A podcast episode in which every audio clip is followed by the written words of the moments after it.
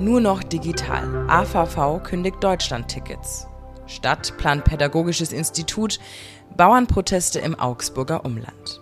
Und damit guten Morgen hier beim Nachrichtenwecker. Schön, dass ihr reinhört. Ich bin Tyra Webster und wir blicken jetzt am 8. Januar 2024 auf alle Themen, die für und aus Augsburg wichtig sind. Und wie immer kommt jetzt zuerst Augsburg. Schluss mit ausgedruckten Tickets. Das 49-Euro-Ticket muss seit 1. Januar digital sein. Der AVV hatte eine Lösung für seine Kunden versprochen, die es bislang ausgedruckt hatten. Doch die gibt es bisher nicht. Und jetzt? Jetzt kündigt die AVV allen, die kein Smartphone haben bzw. das Ticket nicht digital abrufen können. Fachkräftemangel in der Kinderbetreuung. Die Stadt Augsburg will mit der Gründung eines pädagogischen Instituts dagegen steuern.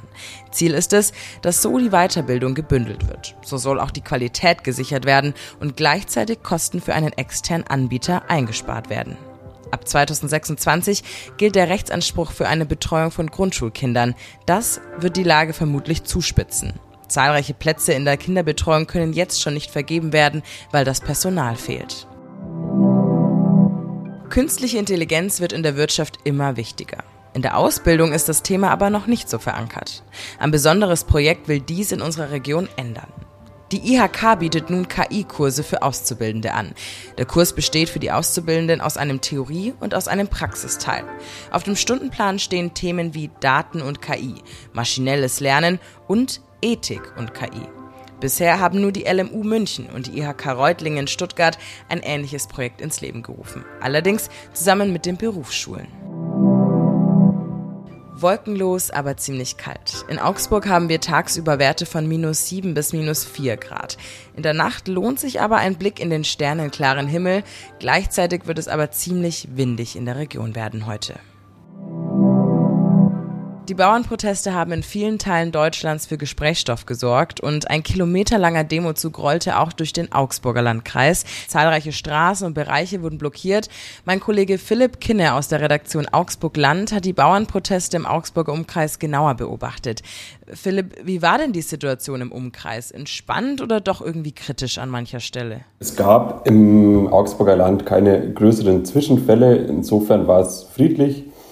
Aber es war natürlich auch laut, es gab genervte Autofahrer, auch viele Unterstützer. Hier bei dem Demozug ähm, durchs Augsburger Land waren ungefähr 400 Fahrzeuge dabei.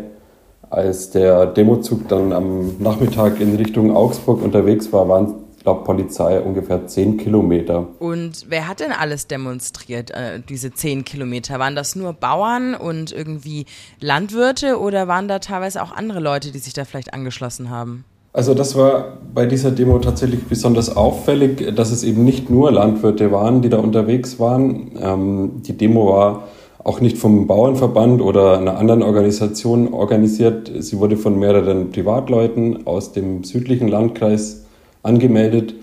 Und etwa die Hälfte, würde ich sagen, waren Lastwagen oder Transporter, auch viele Autos, die darunter waren.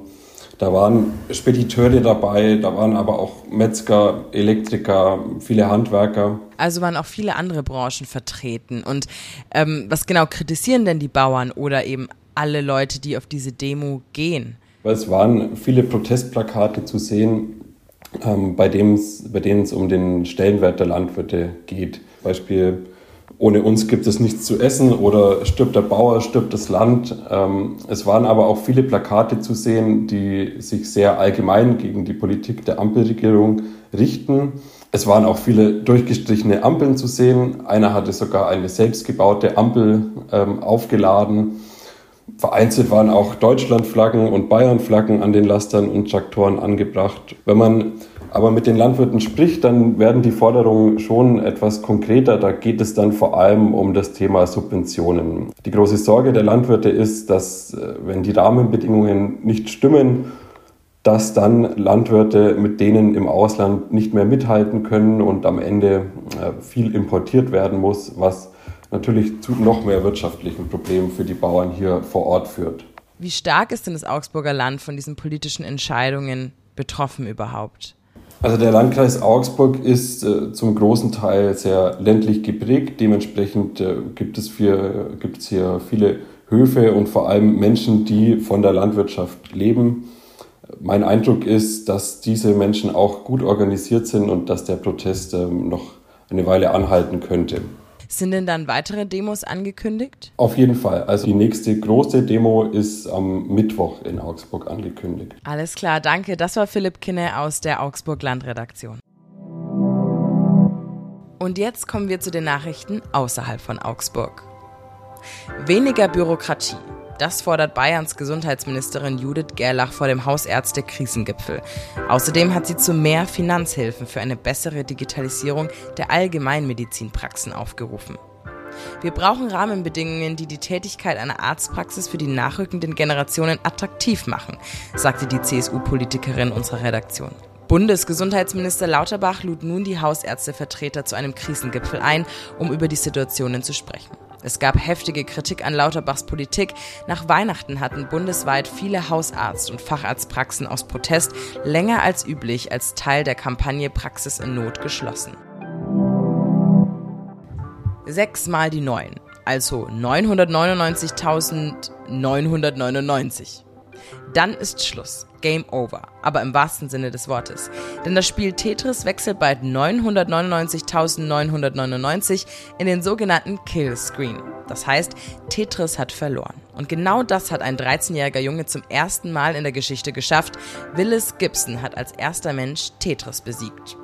Und damit ist schon wieder Schluss. Das war der heutige Nachrichtenwecker. Danke fürs Zuhören an diesem Morgen. Alle Links zu den genannten Nachrichten findet ihr natürlich wie immer in den Show Notes. Kommt gut in den Tag und wenn ihr mögt, dann hören wir uns morgen wieder. Hier beim Nachrichtenwecker.